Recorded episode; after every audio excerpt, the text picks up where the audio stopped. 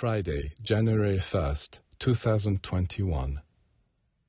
Last night, as you left your friends, you wished them good night, saying, I'll see you next year. And now, only a few hours later, it is next year.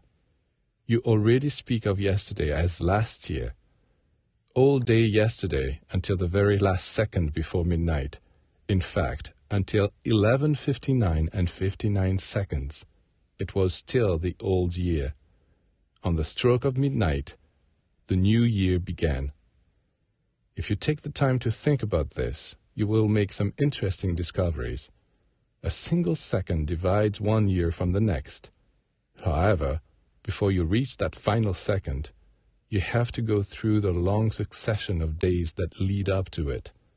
Well, you should know that the transformation of a human being follows the same pattern.